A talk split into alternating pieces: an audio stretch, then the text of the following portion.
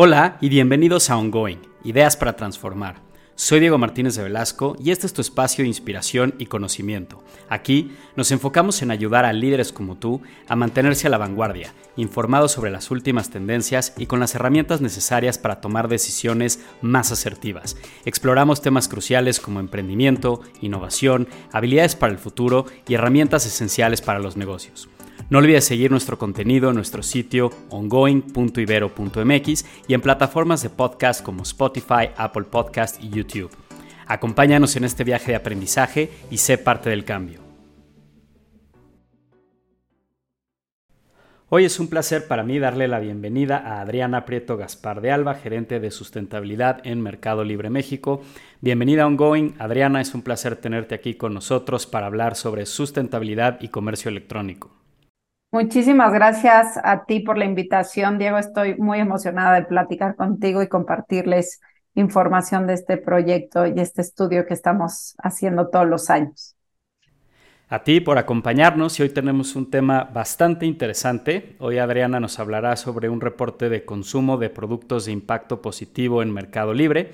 En su plataforma de comercio electrónico se ha destacado una sección dedicada a la venta exclusiva de productos con impacto positivo, tanto social como ambiental, y esto responde a que en las últimas décadas hemos replanteado nuestro modelo económico, ¿no? Si bien ha generado mucha innovación, soluciones y desarrollo económico, también ha sido un modelo muy extractivo, afectando a nuestros recursos naturales, destruyendo ecosistemas y generando crisis climáticas, así como desigualdades sociales. Como se dice, las soluciones del pasado son los problemas presentes y en respuesta han surgido pues, diferentes planteamientos, ¿no? Desde el capitalismo consciente, un enfoque más humano y ético del capitalismo, buscando el beneficio no solo de los accionistas, sino de las partes involucradas, el emprendimiento social, las empresas B o corporaciones B, que son negocios que balancean el propósito y la ganancia, comprometidas con el bienestar de sus empleados, clientes, comunidades y medio ambiente. Tenemos también tendencias como la inversión de impacto. La inversión de impacto implica poner el capital en empresas, organizaciones y fondos con el propósito de generar un impacto social y ambiental positivo, además de un rendimiento financiero.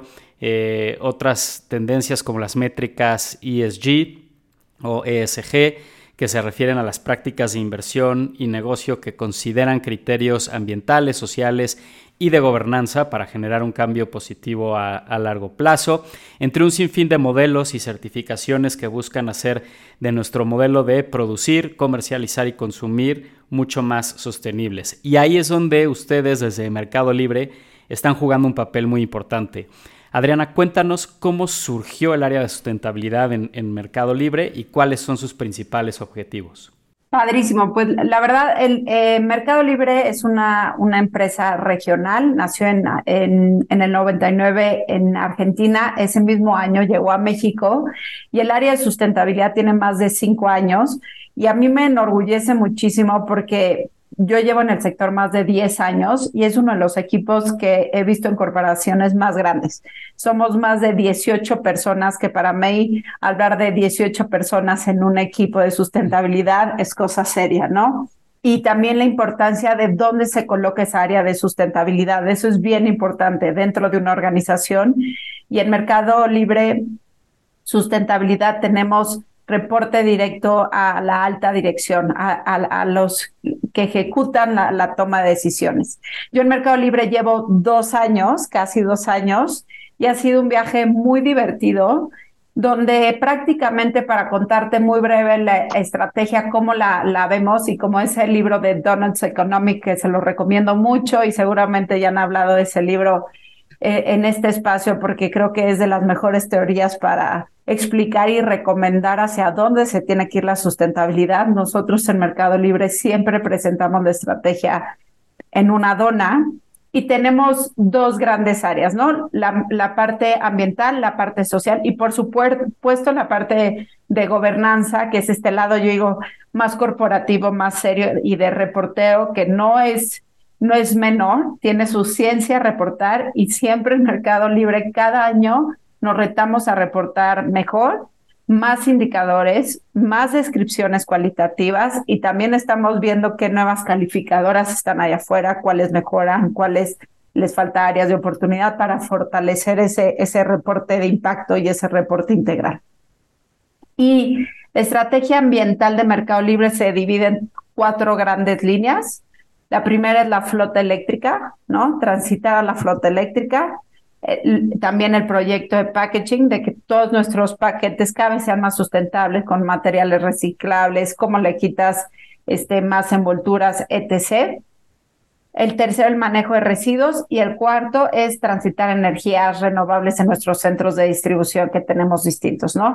Eso lo lleva todo un equipo ambiental, y yo estoy en el equipo social. Yo, esas personas que lo social les mueve un poco más que lo ambiental. Yo lo ambiental creo que tienes que tener una mirada súper de ingeniería, o sea, todo se tiene que medir muy, muy bien, y tenemos un súper equipo de ingenieros que están de ese lado. Y el equipo social tiene que ver con inclusión financiera, educación financiera, porque al final Mercado Libre, todo el mundo cree que es esta página de e-commerce amarilla y ya, pero hablamos siempre del ecosistema de Mercado Libre, donde está Mercado Envíos, está Mercado Crédito, está Mercado Pago, que uno de nuestros principales proyectos es con temas de inclusión y educación financiera para mujeres emprendedoras.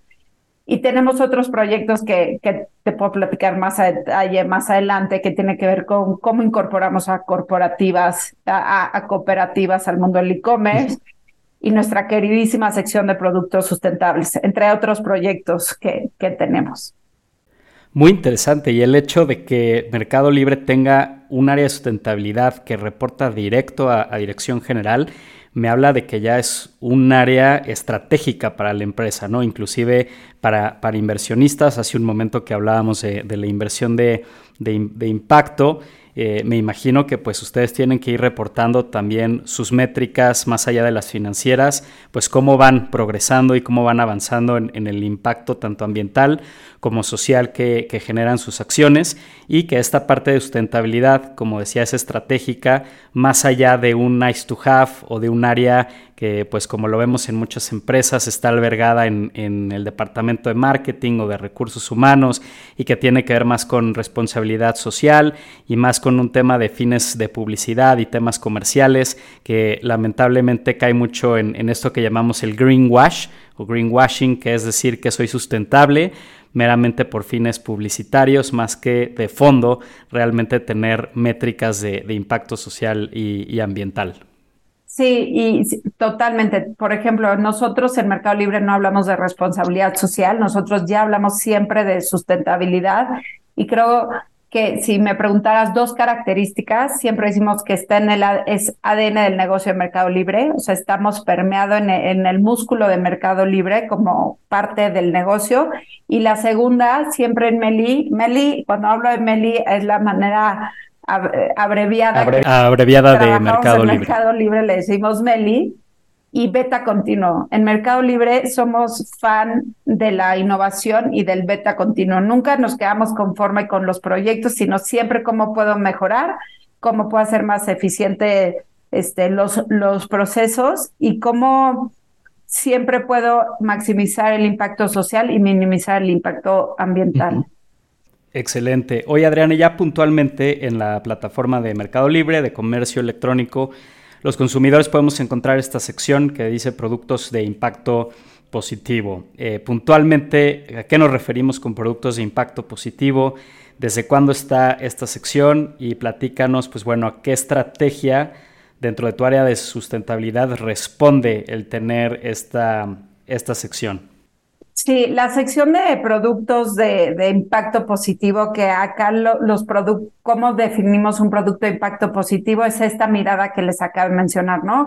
Que maximiza el impacto social, minimiza el ambiental, ya sea en la generación del producto o en el desecho del producto. Más o menos les estoy diciendo, contando el overview de cómo describimos y vemos estos productos. Y esta iniciativa empezó ya hace algunos años, empezó en Argentina y hoy en día estamos en 6 países. Y tengo aquí mi acordeón para que no se me vaya ninguno. Es Argentina, Brasil, Chile, Colombia, Uruguay y México, ¿no?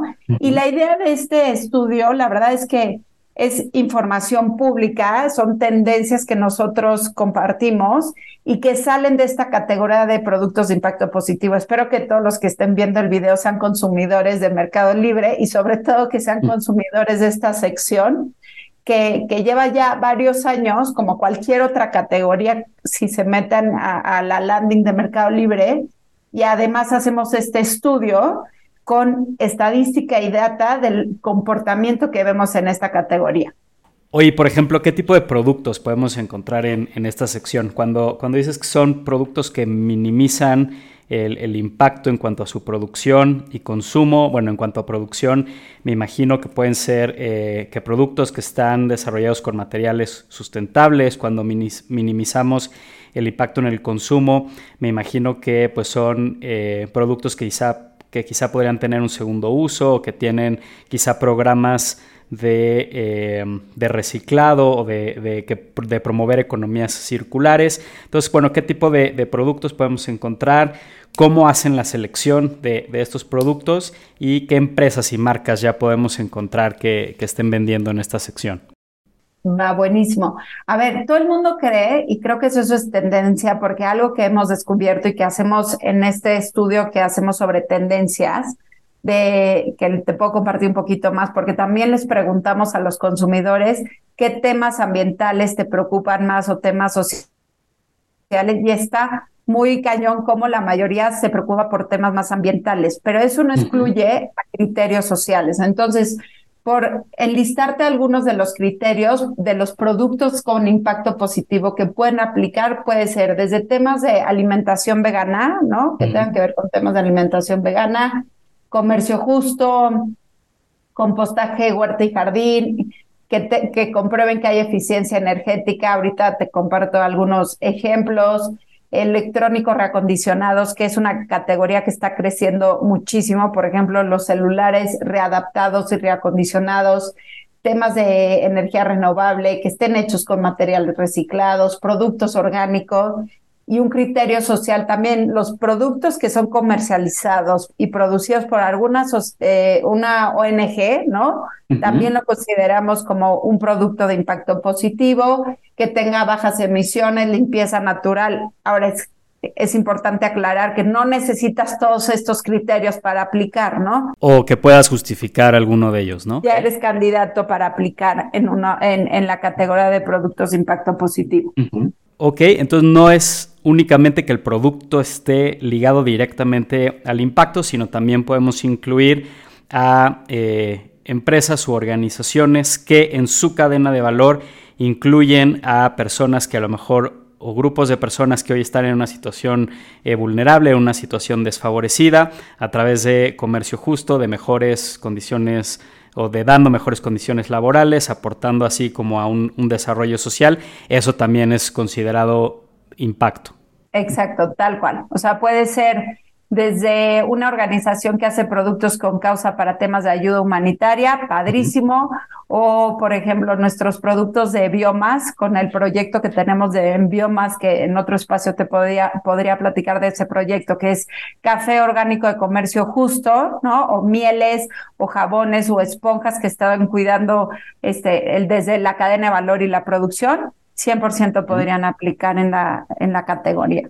Mencionaba las categorías de alimentación y bienestar, entonces me imagino que productos que ayudan también a solucionar problemas latentes como es la salud también están incluidos en temas de impacto. Exacto. Sí, también se puede. De hecho, es una categoría que ha crecido y más adelante te puedo platicar cuáles son las categorías que más han crecido, pero dentro de la sección de productos de impacto positivo tenemos más de 30 categorías. Una de ellas es alimentación consciente y es de las categorías, una de las 3 que más ha crecido. Entonces, por ejemplo, toda la tendencia de alimentación vegana está creciendo muchísimo y eso también tiene que ver que nosotros lanzamos supermercado. Tú en Mercado Libre ya puedes pedir el súper, entonces también eso ha ayudado a incrementar esta categoría y más adelante te puedo compartir cómo se dividen los consumidores, pero los consumidores como baby boomers, ¿no?, son los que más compran en esta categoría, ¿no? Entonces, yo digo, hay para todos, dejemos de pensar que solo productos de energía, de eficiencia energética y que solo lo van a comprar los de la generación Z. Tenemos datos que hay de todo para todos. De todo tipo de consumidor. Hoy ya una marca, una empresa que quiere vender en esta categoría, ¿a través de qué filtros y criterios debe atravesar? Es decir, ¿qué análisis hacen ustedes para verificar que evidentemente estos productos son de un impacto social o ambiental y cómo evitar el greenwash, ¿no? Hablábamos de esto anteriormente, que pues lamentablemente muchos productos hoy salen con sellos o banderas de que son sustentables cuando realmente no lo son y lo hacen meramente por fines mercadológicos. Entonces, ¿cómo evitar el greenwash y cómo realmente hacer un muy buen análisis de los productos de impacto? Tenemos un equipo de expertos, o sea, literal la curaduría, hay todo un equipo full time dedicados a esta curaduría, donde, a ver, no es inventar el hilo negro ni tampoco les pedimos que se certifiquen en producto sustentable único y especial de Mercado Libre, más bien es que si tienen ciertas certificaciones que las mismas regulaciones les piden para temas orgánicos de comercio justo, si eres una ONG, comprobar que eres una ONG, el filtro va a ser bastante sencillo, ¿no? O sea, perdón, digamos, si ya soy una empresa con certificado B, eso ya te está dando información de que es una empresa que, pues bueno, bajo una acreditación bastante confiable ya está siendo medida en diferentes criterios de impacto, de buenas prácticas laborales y hacia los diferentes grupos de interés. De hecho, perdón que te interrumpa, que cuando dices las empresas B, tenemos una alianza con ellos, porque nosotros cuando vemos que un emprendimiento llega con el sistema B por delante, es para nosotros como un pase directo, porque si ya está certificada la empresa como tal, sabemos que el producto que está ofreciendo es una suma de acciones y de comprobaciones de que es de impacto socioambiental positivo, ¿no? Y en el caso de que no vengan con alguna de estas certificaciones, me imagino que ustedes ya hacen un análisis mucho más profundo. Hay un análisis un poco más profundo y también se les da la respuesta de por qué no aplica, ¿no? Y algo importante, porque todo el mundo cree que tienes que ser empresa B para aplicar o que tienes que... Pueden aplicar, de verdad, al final el propósito de Mercado Libre, siempre decimos, es democratizar el comercio y aplica para esta categoría también. Entonces, pueden aplicar desde las grandes empresas, ¿no? O sea, una corporación que a lo mejor su core de negocio no es sustentable, pero están empezando a sacar una línea de productos sustentables. Eso lo aplaudimos. Siempre describimos esta sección como un gigante que ya creció, que es una bola de nieve, y ahorita te puedo comprobar con datos cómo el consumidor cada vez le interesa mucho más estos productos. Entonces, aplaudimos cualquier emprendimiento, negocio, de cualquier tamaño que esté empezando a producir y llevar su línea de ventas y comercial hacia este ecosistema, ¿no? Y que no sean los mismos de siempre, que estamos ahí envueltos consumiendo lo mismo, sino cómo realmente lo democratizamos y lo hacemos escalable. Claro, y ponerlo de ejemplo para los nuevos emprendedores y para las multinacionales también, que quizá, pues bueno, muchas llevan años comercializando bajo estándares no sustentables y que hoy quieren sumarse también pues a esta tendencia. Y en ese sentido, Adriana, pues bueno, ¿qué empresas más de corte tradicional has visto que empiezan ya poco a poco a tener mejores prácticas y que hoy ya están comercializando en esta sección de productos de impacto? La primera que se me ocurre, y no tengo aquí a la mano la sección, pero y porque me gusta mucho el deporte, por ejemplo, Adidas, que vende en Mercado Libre y no es anuncio pagado, pero fue la primera en la que pensé, que empiece a tener sus productos de algunos tenis que son de ciertos productos o reciclables, o que si son de redes del mar, ¿no? Que recuperaron y están haciendo tenis.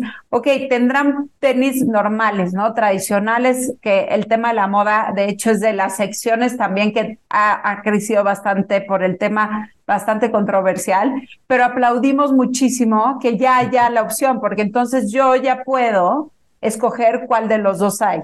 ¿Cuál de los dos quiero elegir con base a mis criterios o lo que quiera? Entonces, esa es una.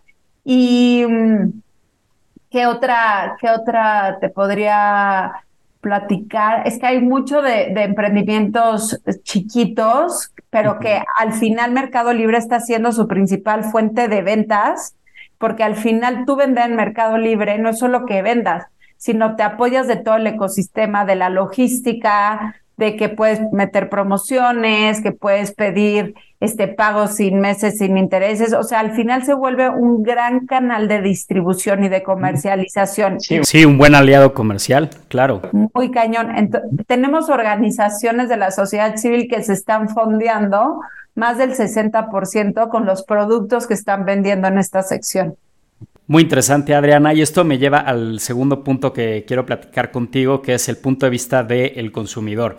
Creo que el hecho de que hoy se tenga una categoría específica de productos de impacto la hace mucho más fácil a quienes hoy queremos llevar un estilo de vida más sustentable al tener acceso a productos donde pues yo ya sé que hay una entidad como Mercado Libre que me está avalando que efectivamente pues son productos de impacto, ¿no? Cuando anteriormente quizá pues era más difícil sumarse a esta tendencia de sustentabilidad. Quizá uno por desconocimiento, no saber, bueno, qué tipo de productos comprar, o también pasaba que eran productos mucho más caros que pues, las opciones tradicionales. Entonces creo que esto pues, facilita bastante. Y en ese sentido yo te quería preguntar, ¿cómo ha respondido el mercado mexicano ante esta nueva categoría? El mercado mexicano ha respondido muy bien, ha respondido mejor arriba el promedio de la media regional de los países donde te compartí, donde tenemos presencia. Es impresionante cómo vamos, pero la sección en sí, aquí tengo la estadística para que veas cómo es tendencia. En 2 años la sección ha crecido más del 120%. Uh-huh. O sea, ahí es negocio. Se duplicó y aumentó. En 2 años 120 y en el último año va a 30%. México va arriba de 30%. Y hay más de 1.3 millones de opciones de productos, ¿no? O sea, la diversidad, lo que tú decías. Pues es que ¿dónde compro algo sustentable? O todo es carísimo, o tengo que ir a un bazar el domingo, quién sabe dónde, y ¿sabes? Y como estas dificultades de acceso a un producto de impacto positivo, pues acá a un clic tienes más de 1.3 millones y por tanto se diversifica también los precios. Y un dato bien interesante es que si comparamos la sección de productos de impacto positivo con los compradores de esta sección contra compradores en Meli, en Mercado Libre, en otras secciones, ha crecido 2.5 veces más rápido. ¿Ese crecimiento es en cuanto a la oferta o la demanda? O la ambas. Demanda. Eso es, sí, exacto. Y de cómo se divide este mercado, la mayoría está en Brasil, que no significa que hay un mayor interés de Brasil, sino pensemos que al final la presencia de una categoría de representación de la compañía, ¿no? Entonces, Brasil es el mercado más grande de Mercado Libre, seguido de Argentina y de México, pero en todos los países no hay ninguna estadística en todo el estudio, y es un estudio que lo hacemos público porque creemos que es información súper valiosa para los emprendedores y entender el comportamiento de los compradores y de los vendedores. Ninguna estadística va a la baja. O sea, todo va para arriba, unas con mayor velocidad, otros con menos velocidad. Uh-huh. Pero todas en crecimiento. Y bueno, crece a ritmos más acelerados que la categoría de productos tradicionales, pero ¿cómo se compara en tamaño? Es decir, todavía qué tan más grande es la categoría de, digamos, como de productos tradicionales, por así decirlo, en cuanto a demanda y oferta, con la categoría de impacto. Como, es que no tengo como el desglose con la normal, entonces no me gustaría darte una cifra como tal, sino más bien tenemos como englobado como más bien lo rápido que va creciendo. Ahora, en temas de facturación no tengo ese como esa correlación de cuánto representa esta sección al resto, que seguramente, o sea, es menor, pero lo que nos enfocamos nosotros es, bueno, ver si esto es negocio, ¿no? O sea, ver si es negocio tanto para los CELES como para Mercado Libre, y también por un tema de visibilidad. Y somos una empresa que invita al consumo, que mejor invitar al consumo responsable y consciente. Pero esa data te la voy a deber. Sí, no te preocupes, era bueno simplemente para tener la comparativa de ambas categorías y pues también pues ir dando el seguimiento en un futuro de cómo va creciendo la categoría de impacto, ¿no? Esperando en un futuro exacto poderle dar la vuelta.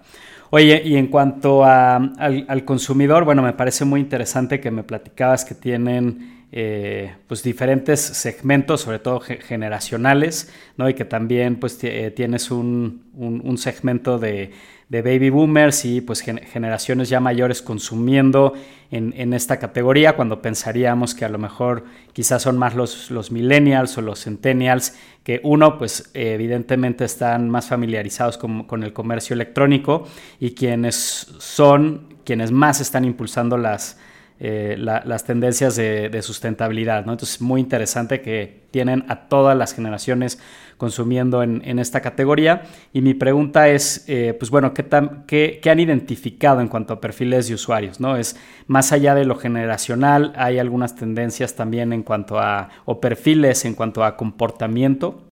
Mira, sí, te cuento. Te voy a compartir algunos datos curiosos por generación, ¿no? De la generación Z, que seguro varios que van a ver el video o escuchan son de esa generación, fueron los compradores que más crecieron del año pasado a este, ¿no? Crecieron un 50%, y de los productos de impacto positivo que más compraron fue los cepillos de diente de bambú. Luego están los millennials, que es la audiencia y la población más grande de compradores, porque son más del 40% de los compradores, y son los que siempre están a la alza en temas de presencia y compra en esta sección. Y luego está la generación X, que es la segunda como categoría de edad que compra más en esta sección, porque son más de 30%. Más del 30%, y la categoría X, o sea, la generación X, lo que más compra son electrodomésticos eficientes, son lo que más le gusta, y lo que ha crecido son los baby boomers, que son más del 15%. Yo te podría decir que son los que menos, porque también es un tema generacional, no es por falta de interés, pero es un tema como... Pues al final... Sí, también es una generación que nunca compró en línea, hasta apenas en pandemia, ¿no? Entonces, exacto. Uno, que no compró en pandemia. Dos, que el tema de sustentabilidad es relativamente nuevo para esas personas que entran en baby boomers, que entran ahí mis papás, ¿no? O sea, que decirles que es un producto de impacto positivo, te dicen, ¿what? ¿Qué es eso? Pero... han crecido, y tiene que ver con alimentación consciente, y también uno de los productos que más les gusta son los purificadores de agua, ¿no? Entonces, hay mercado para todos, y eso.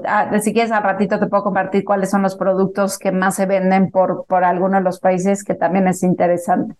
Sí, estaría interesante platicar de esas categorías, pero regresando a lo de las generaciones, pues si no me sorprende lo de la generación Z, que pues se involucró o se incorporó ya al mercado laboral. Entonces, bueno, es una generación que ya empieza a tener sus propias fuentes de ingreso, y que pues bueno, ya tiene un poder sobre su decisión de compra, entonces seguramente va a ser un segmento de clientes que va a tener un crecimiento importante en los siguientes años. Y me llamó la atención que mencionabas que la generación X está consumiendo mucho electrodomésticos en esta sección. ¿Qué tipo de productos entran aquí en los electrodomésticos de impacto? El tema de electrodomésticos son todos los electrodomésticos que son inteligentes, ¿no? O sea, que temas, por ejemplo, lavasecadoras, ¿no? Que tienen temas de eficiencia energética, refrigeradores, todo lo de Internet de las cosas, que ahorren energía y se vea reflejado en su recibo de luz. Sí, que sea tangible el costo-beneficio de ahorro. Exacto. Y para los millennials, por ejemplo, ¿cuáles son los productos taquilleros? Los millennials, te podría decir, bueno, temas lo tenemos desglosado un poco por países ya a grande, pero por ejemplo, bicicletas se compran muchísimo. Algo que creció muchísimo en todos los países, curiosamente, fue el filtro de agua. Filtro y purificadores de agua. También las copas menstruales, que también... Es importante mencionar como la educación de ciertos productos, que hay como muchos estigmas sociales que poco a poco se han ido como quitando y viendo, digo, cuando se ve reflejado en la cartera. El tabú, como las copas. El tabú. Y cuando ven que hay un ahorro en la cartera, se vuelven productos súper exitosos. También temas como de cuidado personal, como los shampoos sólidos, jabones, también tienen muchísimo éxito. Y paneles solares también, ¿no? Más o menos para darte una idea. Pues bastante variedad de productos y de categorías también. Y hablando de las categorías, bueno, nos mencionabas que hay de alimentación vegana, bienestar, comercio justo, limpieza natural, productos orgánicos, eficiencia energética, entre algunos otros. Para los emprendedores que nos están escuchando, ¿cuáles dirías tú que son las categorías de mayor oportunidad, ¿no? En donde hoy vale la pena quizá desarrollar algún producto, servicio, alguna solución. Son categorías quizá en donde tú observes que hay mayor demanda, mayor crecimiento. ¿Cuál dirías tú? Pues mira, de las categorías que vemos que están creciendo duro son los electrodomésticos, alimentación consciente, también deportes y fitness, sobre todo por las bicicletas y botellas reutilizables, pero el tema de moda, como te mencionaba, como es un tema bastante controversial en la discusión y en el debate ambiental, también el tema de hacer moda sustentable está creciendo mucho.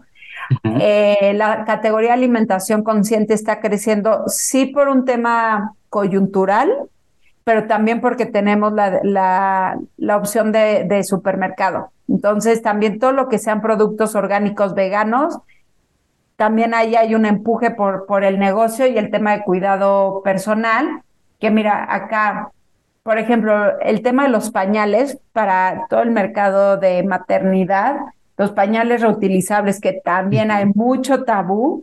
Este año crecieron 3.5 veces más ese producto. Y la electrónica reacondicionada, que es como estos un refri readaptado y que funciona perfecto, o sea, que está perfecto, creció esa categoría más del doble, ¿no?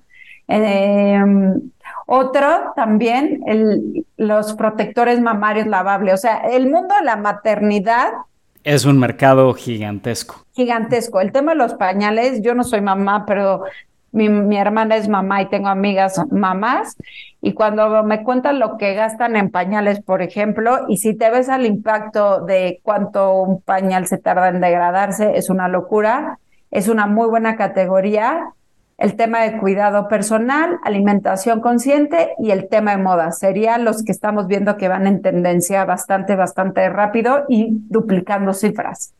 Oye, ¿han hecho una investigación de qué los motiva a la compra? Es decir, ¿es un interés genuino de generar un impacto ambiental o es más un tema de moda, de subirse a una tendencia? ¿Qué han investigado ustedes?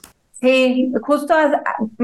El estudio se divide como en tres secciones y está la primera como esta estadística de lo que vemos del comportamiento de la oferta y la demanda, que es un poco lo que ya te platiqué, qué categorías, qué productos, cómo se divide por países, pero también hay una parte de del estudio que buscamos comprender y saber cómo piensan nuestros consumidores, y hay una pregunta que les hacemos de por quiénes se ven más influenciados en su estilo de vida, para que sea más sustentable.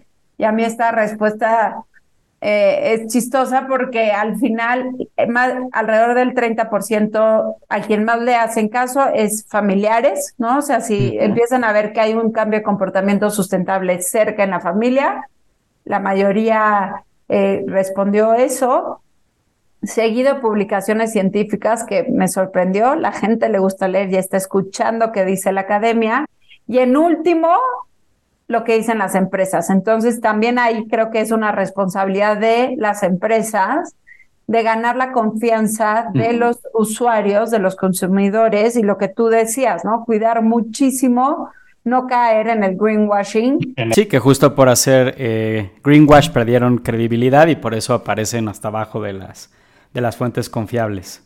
Exacto, exacto. Y otra pregunta que les hacemos es ¿cuáles son los temas ambientales y sociales que más les preocupa?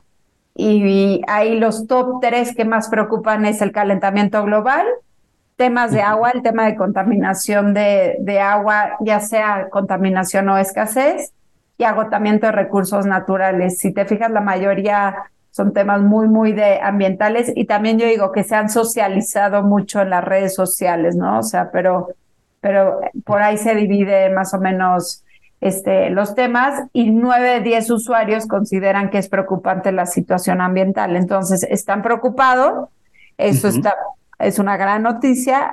El reto está en que se traduzca en nuestra vida diaria y en nuestro estilo de vida y en la rutina, ¿no? Y yo siempre digo, no es que seamos ambientalistas perfectos, pero imperfectos, creo que vamos de gane.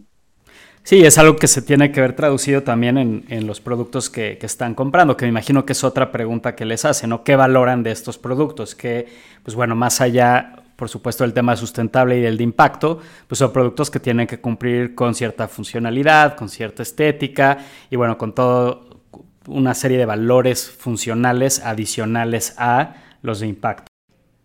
¿Ahí también tienen algunos datos de qué es lo que el consumidor valora más de estos productos?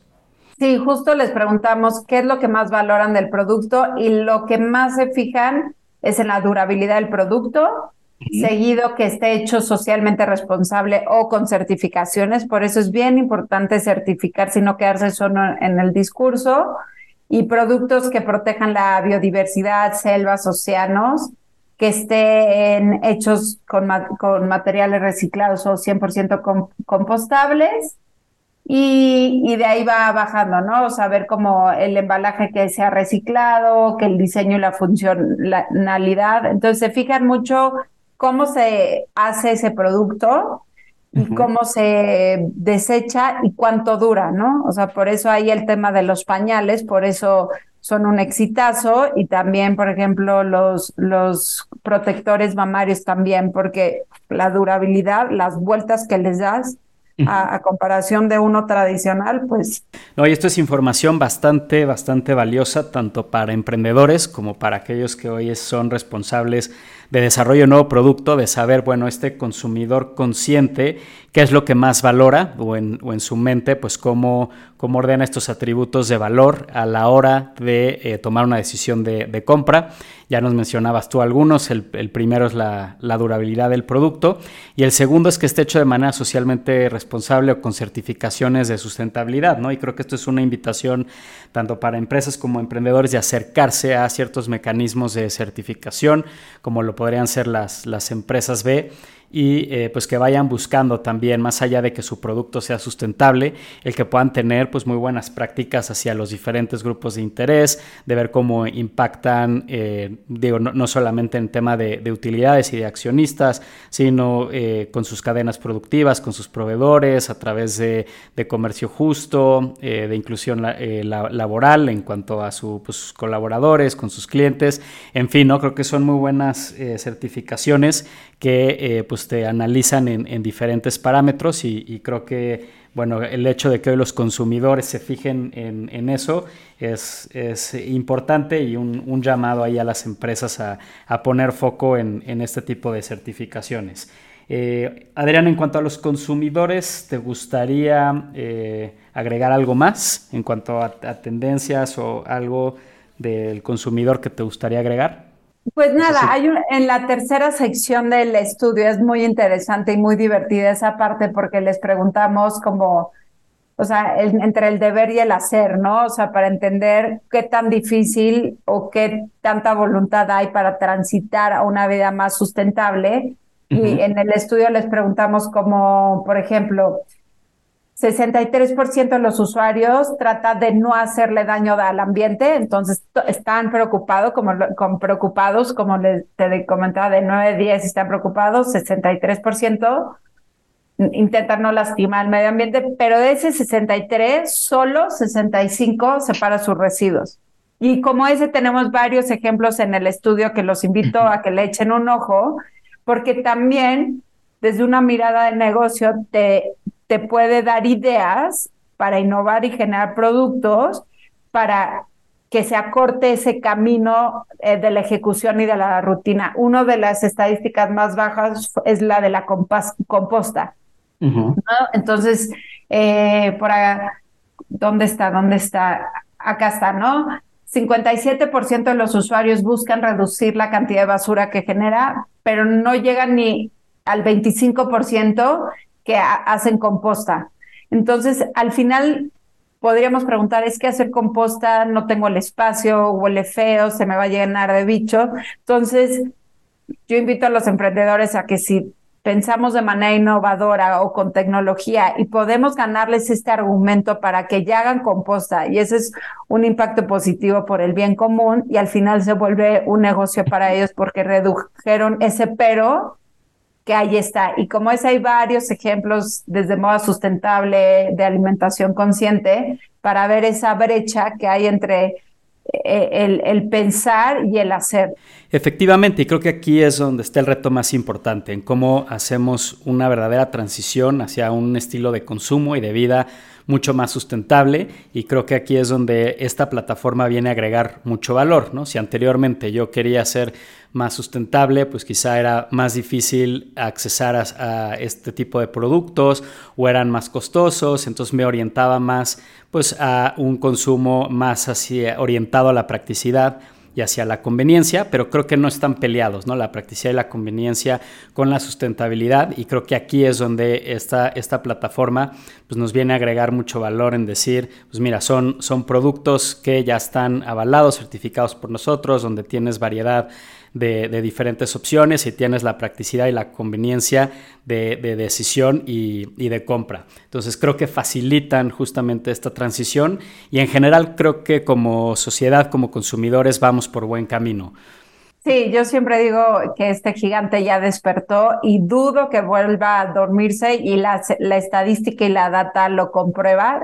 Y es una mirada de negocio, o sea, creo que los que somos consumidores de esta sección no es por caridad, sino también es por calidad, precio, duración, mejoras en tu vida personal, y también saber que pues es tu granito de arena cuando ves a las personas de no sé cómo ayudar, pues empieza por ti mismo y por tu consumo y tu rutina del día a día, y hacer la invitación de que, a ver, no es que sean de la noche a la mañana, todo el mundo sea ambientalista de pies a cabeza, pero empieza a cambiar ciertos hábitos y hacer ciertas acciones un poquito más conscientes, y que no digan que el producto está lejos, porque siempre decimos, el Mercado Libre está a un clic. Entonces, si necesitas para hacer una composta, métete, en el buscador lo vas a encontrar.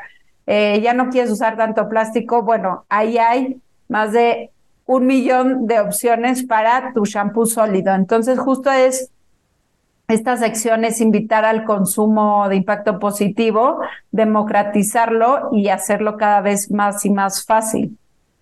Claro. Oye, ¿cómo está México? Yo sé que Mercado Libre opera en diferentes países de América Latina, entonces supongo que también tienen data de estos países. ¿Cómo está México parado en cuanto a consumo sustentable versus nuestros pares de América Latina? vamos en tendencia. O sea, hoy en día, comparando con Mercado Libre, te decía, Brasil es un mercado alucinante, alucinante, pero no significa que los otros sean muy chiquitos, sino nosotros lo vemos con la mirada del negocio. Pero, por ejemplo, en compradores, que crecieron casi un 30%, México ya está a la par que Argentina, siendo México un mercado emergente, por así decirlo, de la pandemia para acá en temas de posicionarlo, de hacerlo crecer. Entonces va a una velocidad que va por arriba de la media regional. A nivel Latinoamérica, y esa sí es opinión personal, yo veo que Brasil son tendencia y están marcando como un poco el paso, pero creo que de los donde tenemos presencia en los mercados regionales, ahí van, todos están caminando. No te podría decir, híjole, este se nos está quedando, no. Y más allá de los países en donde operan, se han metido, por ejemplo, a investigar qué pasa en otros países, en Europa, en Estados Unidos, en Canadá, como para tener alguna referencia de cómo estamos en América Latina versus lo que podría ser el estado de arte, digámoslo así, en cuanto a consumo responsable? No lo tenemos como tal. El estudio siempre lo focalizamos para que sea como comparativo y tener proporciones en los países donde existe la categoría de productos de impacto positivo. Pero no sé, más bien lo comparamos con los países que están ahí, pero siempre con mirada a lo mejor de abrir la categoría en otros países de América Latina, que al final es donde Mercado Libre tiene presencia, pero no hacemos una comparativa global de, bueno, ¿y cómo está el mercado europeo con el de Estados Unidos? No llegamos a ese nivel de profundidad, pero creo que es un temazo para hacer un análisis o alguna publicación científica, y que al final esta estadística, yo digo, no hay nada más actualizado de la top plataforma e-commerce de América Latina, y que si sirve para propósitos académicos o empresariales, pues que se use.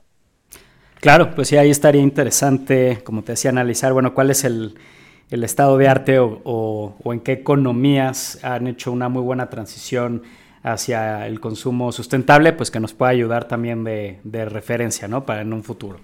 Oye, algo que también quería preguntarte es, bueno, esta es una iniciativa que es pues reciente, por lo cual me imagino que pues se han tenido que hacer mucho ruido, muchas estrategias de marketing para poderle empujar, diferentes estrategias, han generado mucha data que seguramente pues les ha ayudado ahí a hacer algunas estrategias comerciales.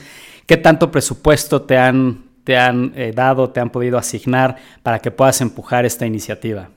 Esta categoría es de los principales proyectos de sustentabilidad del Mercado Libre, y siempre nosotros buscamos darle ese exposure en ciertas campañas comerciales que tiene Mercado Libre en general, ¿no? O sea, ahorita viene, está el buen fin cerca, entonces cómo nos subimos al Buen Fin, a Eco Friday, Eco Week, o sea, siempre desde sustentabilidad, no es que camine sola la categoría, sino buscamos estas ventanas y estas alianzas con marketing para darle vuelo a esta sección y a los productos y a los vendedores. Entonces, todo el tiempo estamos viendo qué campañas digitales nos podemos subir y también qué espacios podemos subirnos presenciales, eventos, ya sea para invitar al consumidor que sepa que puede comprar en esta sección, pero también sellers. Hoy tenemos son alrededor de 70,000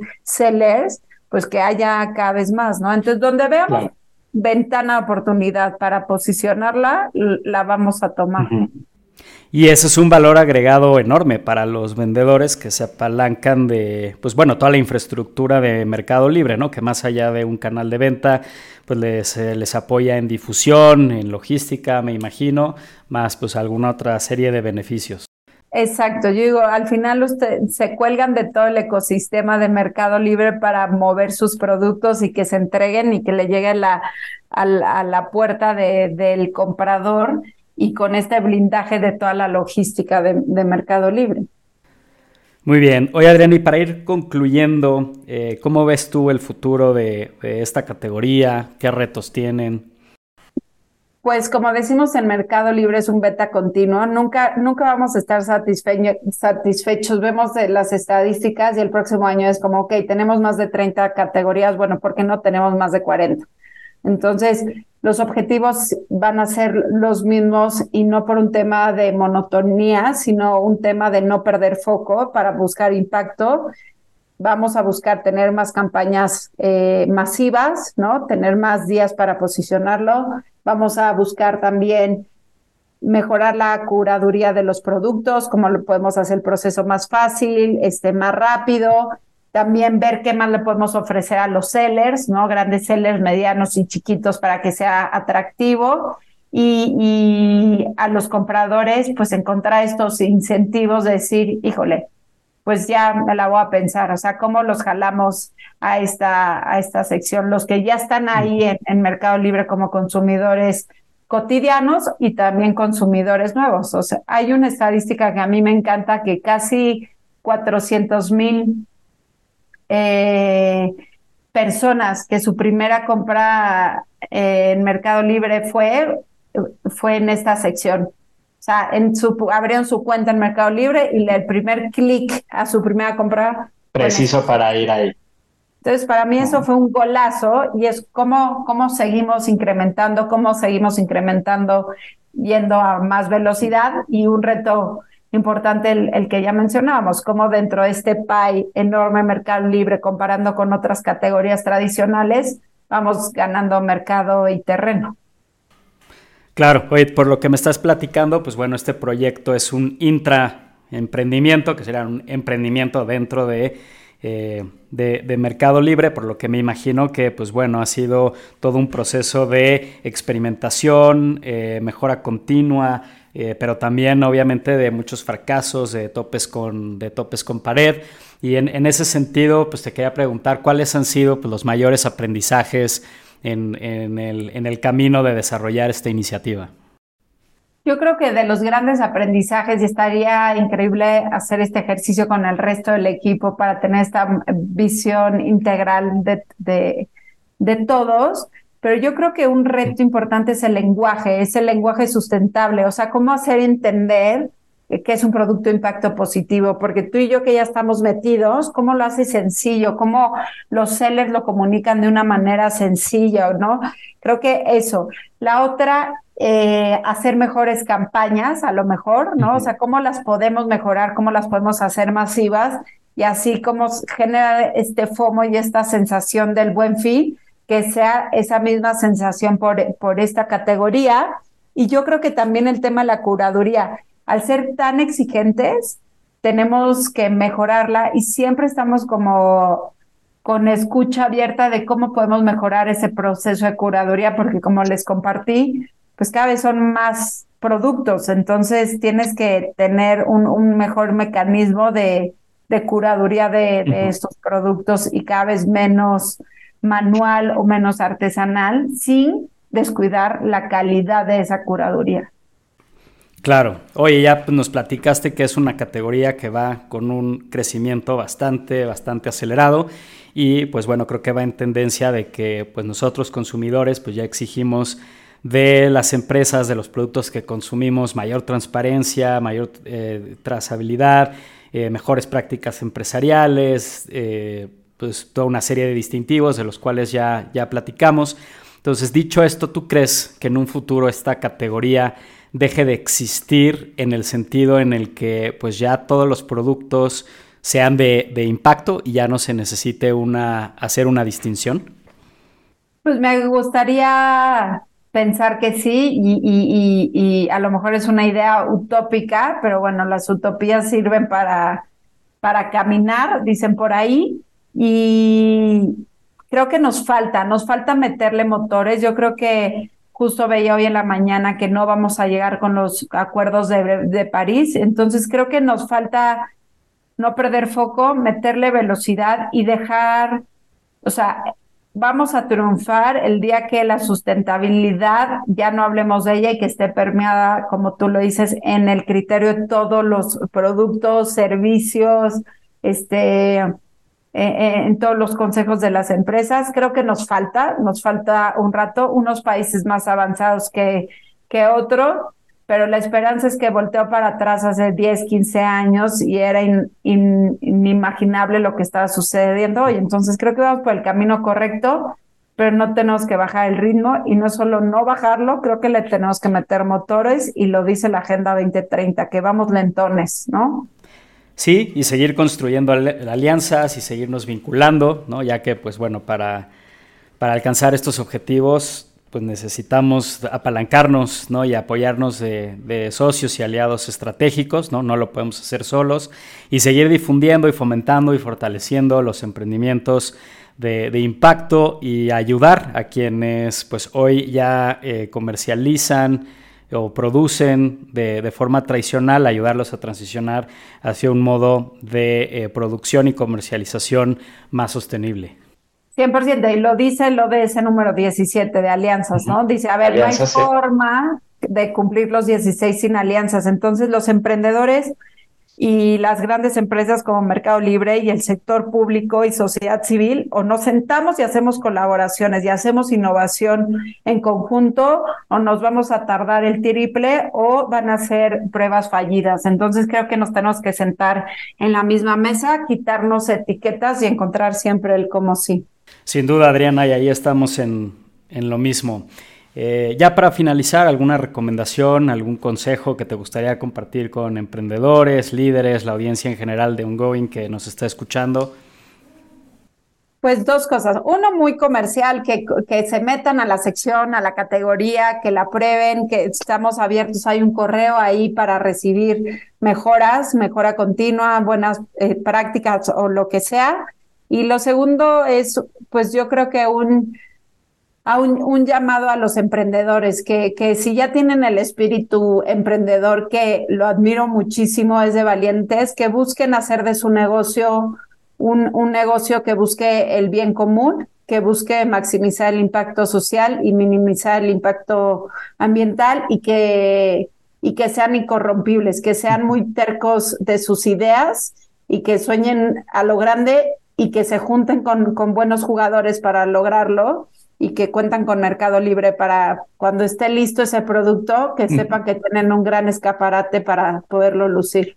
Sin duda, Mercado Libre, un súper aliado en muchos sentidos de los emprendedores. Pues Adriana, pues me gustaría extender mis felicitaciones a todo el equipo de Mercado Libre, al área de sustentabilidad, a ti por supuesto que lideras esta iniciativa, pues por el gran impacto que están teniendo hoy en el comercio electrónico en México, y pues bueno, entusiasmado de las sinergias que podamos generar entre ustedes y todos los emprendedores sociales que formamos e incubamos en el Centro de Emprendimiento y Aceleración de Negocios de la Universidad Iberoamericana Ciudad de México.